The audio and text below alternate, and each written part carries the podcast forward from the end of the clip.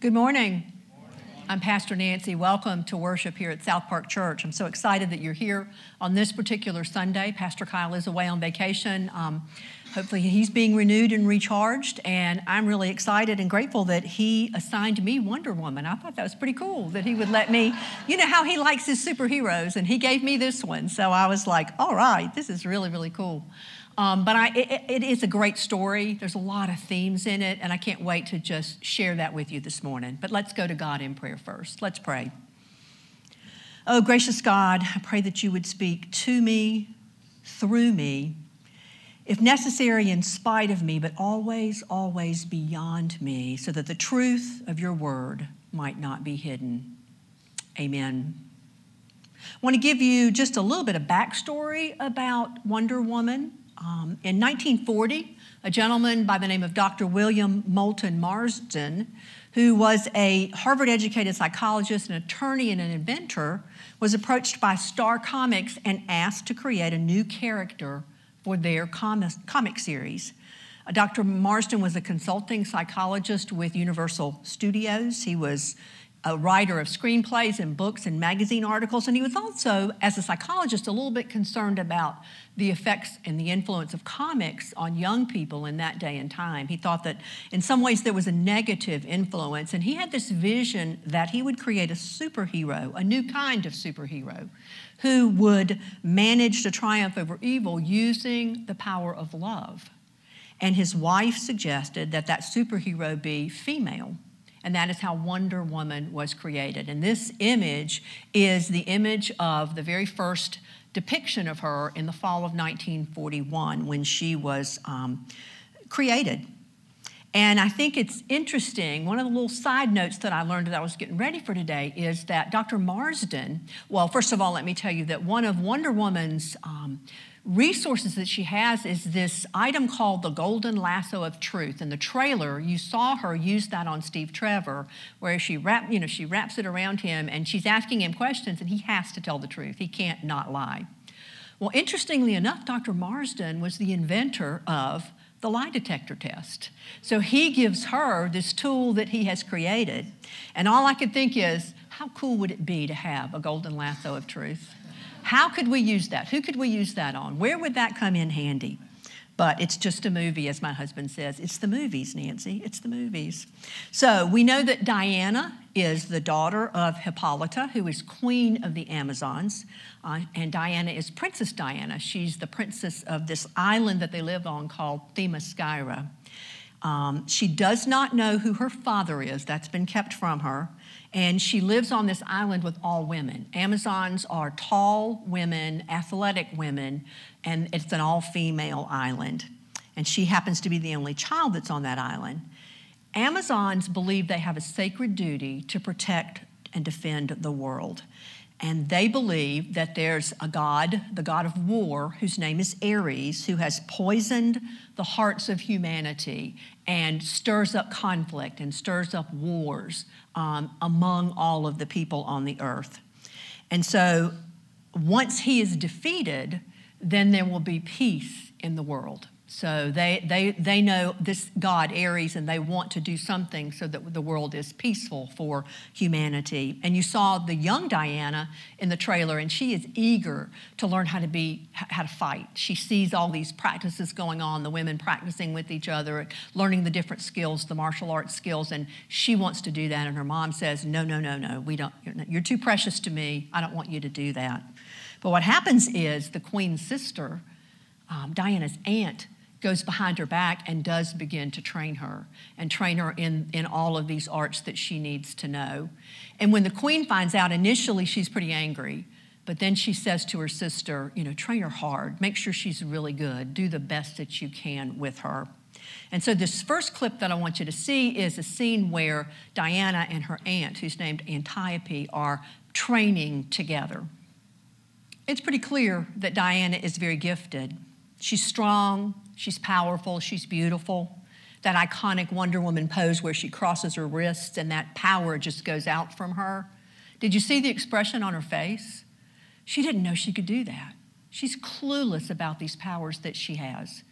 She does not know who her father is, but we know that her father is Zeus, who is king of the gods. So she has supernatural powers that she will be able to use, but she doesn't know that yet.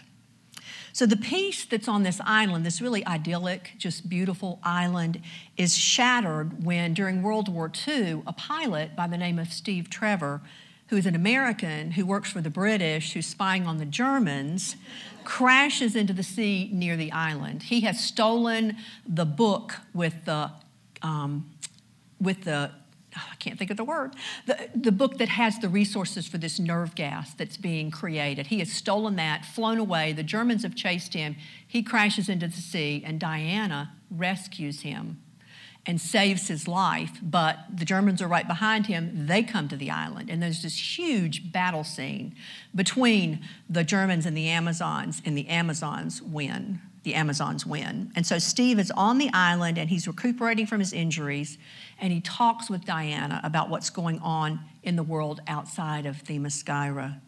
He tells her about what he calls the war to end all wars. And when she hears this, she's convinced that Ares is at the heart of this, that Ares is involved, and she feels called to fight on behalf of humanity. This is what she's supposed to do. She's supposed to protect humanity. So when she hears this is going on, she feels like, I've got to go and do something about this.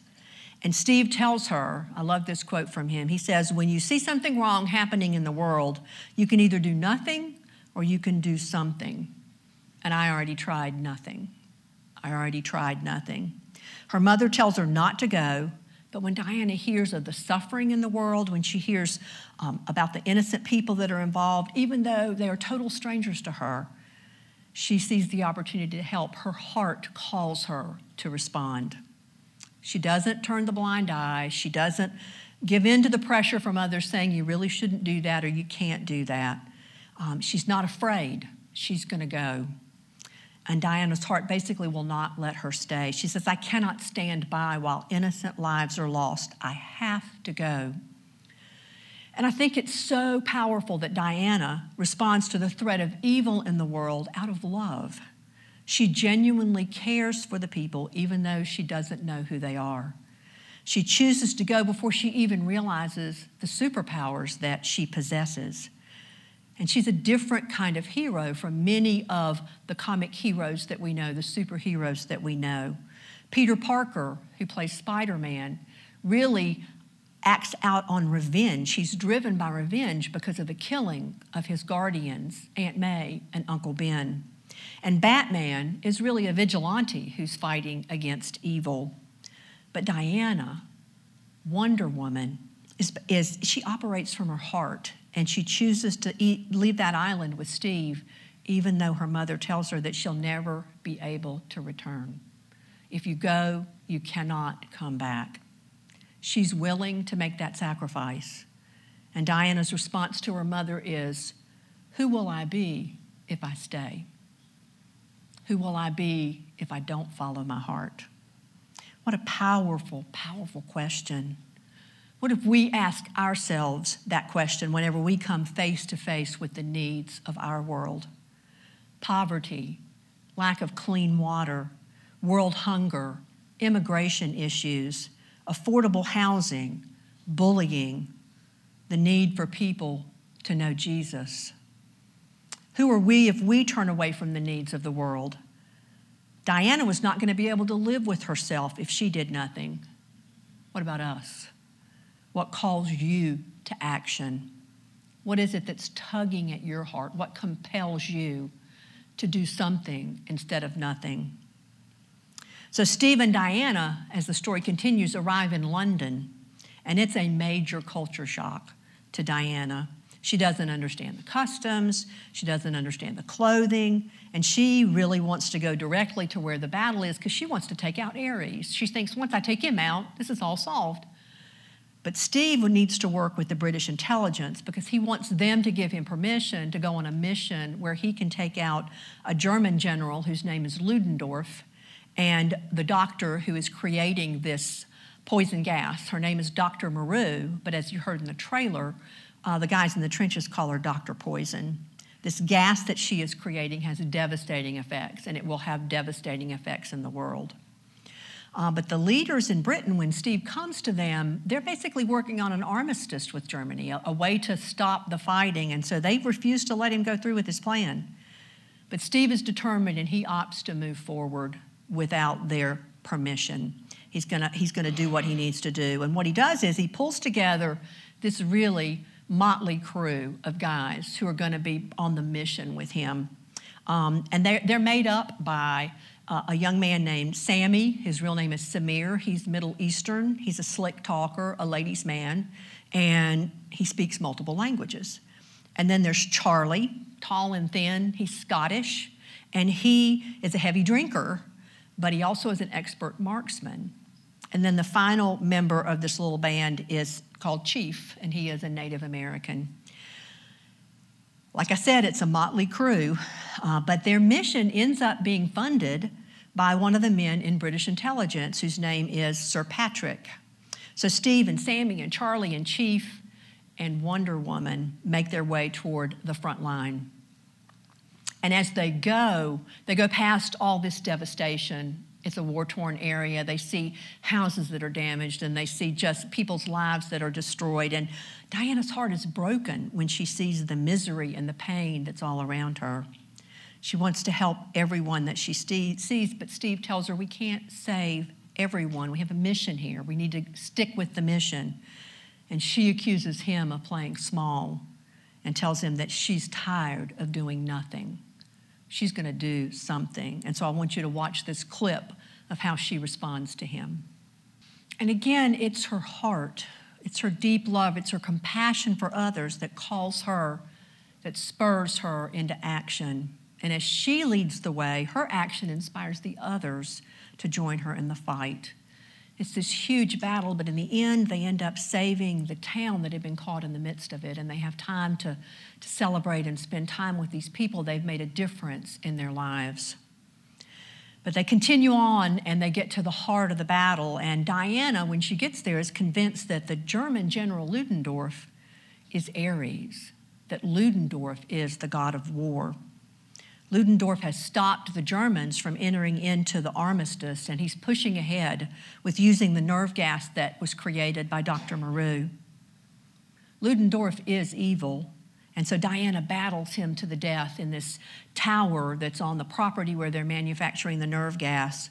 And after she finally takes him out, she breathes a sigh of relief and she's kind of like waiting to see what's going to happen because it's supposed to be peaceful except it's not peaceful. She looks around and it's everything's still going on the way it was before, and she's just devastated.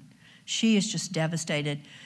You see, Diana is learning that just like in the real world, evil has many faces.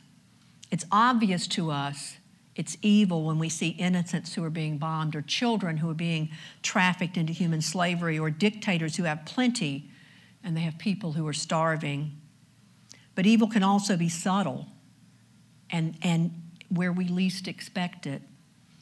And evil can also be sly and deceitful. It can be as simple as a manager or a boss asking us to do something unethical or illegal, or a friend in school asking us to cheat on a test or join in making fun of or bullying another person. Evil may even convince us to not take action when our hearts are calling us to act. Diana is willing to stand up to evil in the world because of her heart and because of her love. The Apostle Paul wrote letters in the New Testament to churches that he had begun, and he writes to a church in Rome. Um, and they are surrounded by evil. They are surrounded by things that test them and challenge them.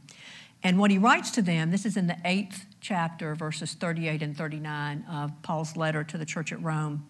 He says to them, For I am convinced that neither death, nor life, nor angels, nor rulers, nor things present, nor things to come, nor powers, nor height, nor depth, nor anything else in all creation. He has named everything.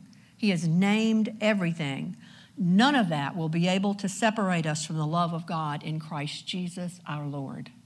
No matter what's going on around you, no matter how you're tempted or tested or the evil that's around you, God's love is there.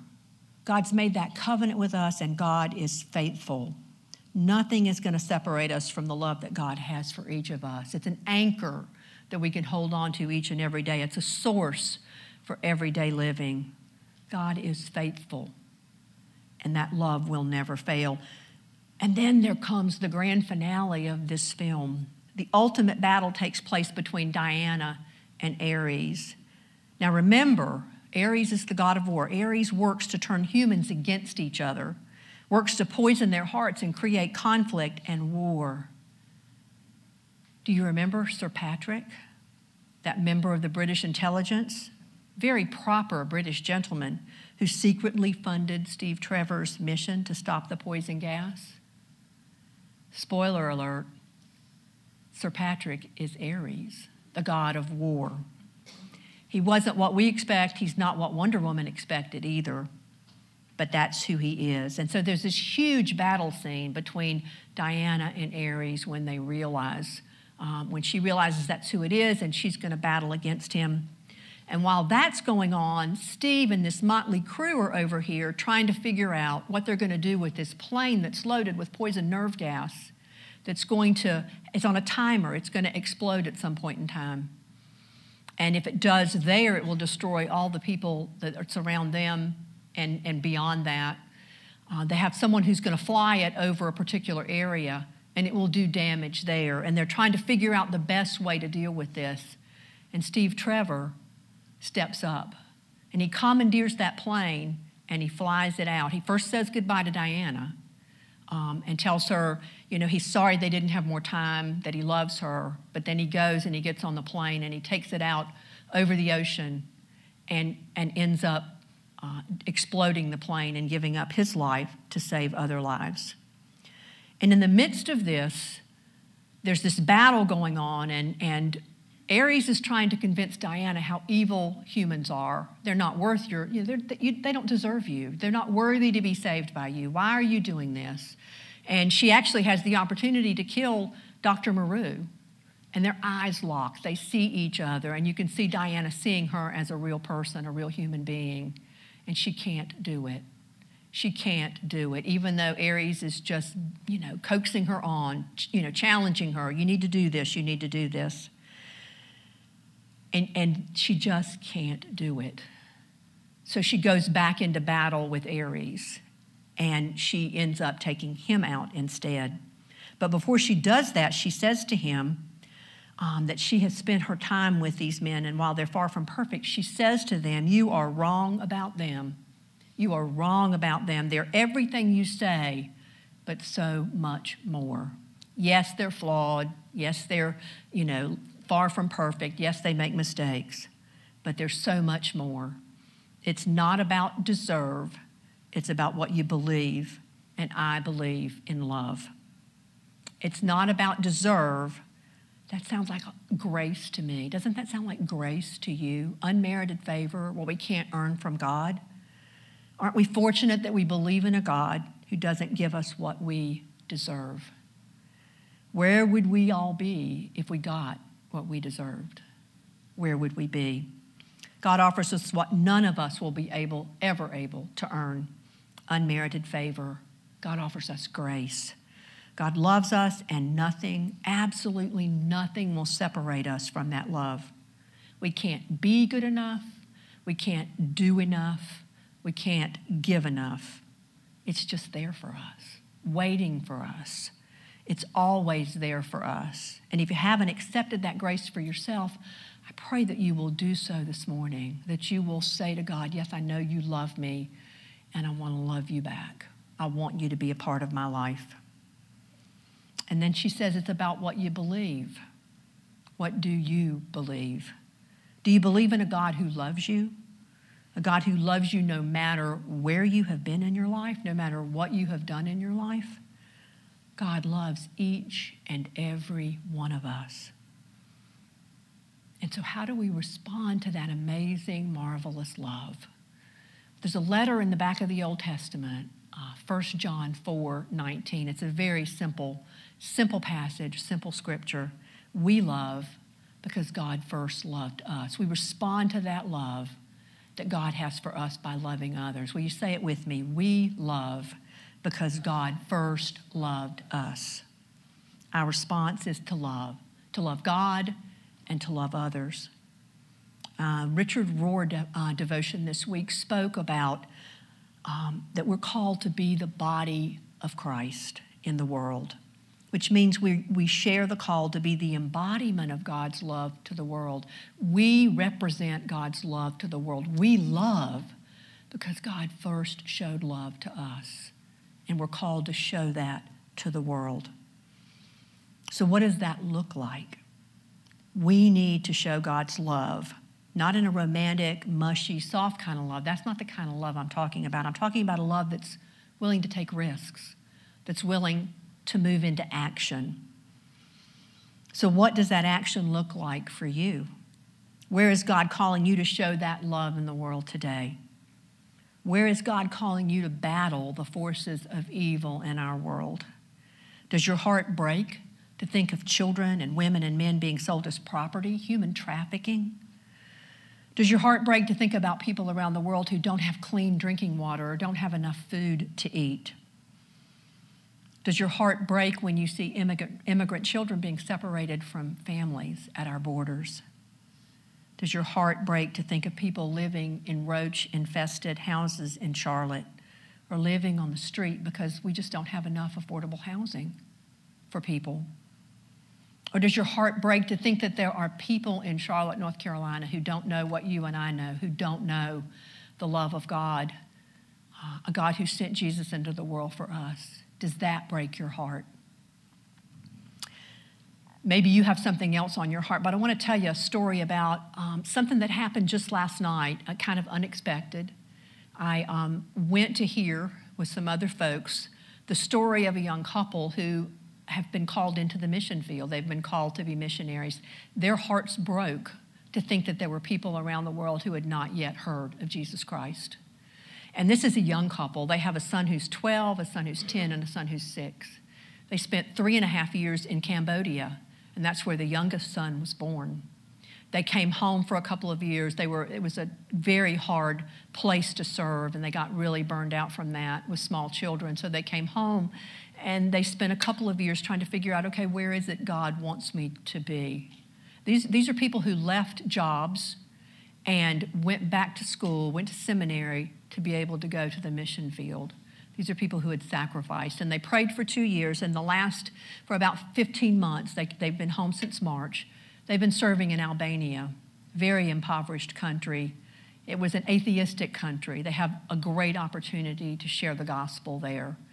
And these were humble, um, just sweet, kind, sincere people. God placed a call on their heart to be able to go and share that news. And I'm not saying that God's calling you to go to Cambodia or Albania or someplace around the world, but God does call us to make a difference in our world. God loves us and wants us to share that love with others. We love because God first loved us. You know, it's easy to love the people that we know and we like. That's not hard to do. It's harder to love the people that we don't even know, and even harder to know the people that seem to be unlovable. But God calls us to love them, just as God loves us when sometimes we're not very lovable. Not the mushy, sentimental kind of love, but a love that says you matter because you are God's beloved child. And that makes you my brother or my sister. We love because God first loved us.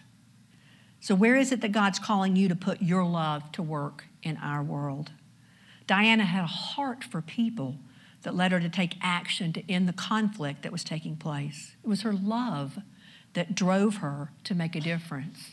And it was her love coupled with courage that gave others the courage to follow as well. There are plenty of places in our world where the love that you know, the love that you have experienced in a relationship with God, can make a difference. Where will you put love into action? I challenge you, I invite you, I encourage you this week to be prayerful, to be open to where God might be calling you. It could be it could be around the world. I don't know what God has in mind for you, or it could be right in your own backyard a need that's there, a way that you can respond with the resources that you have, with the gifts that God has given you. I want to ask you one question, close with one question. Who will you be if you don't go? Who will you be if you don't respond? Let us pray. Gracious and merciful God, we give you thanks for your love for us and for the call that you place on our lives. We just pray that you will give us the courage and the strength to follow where it where you have called us, trusting that you will give us exactly what we need to be your people in that place. In the precious name of Jesus we pray. Amen.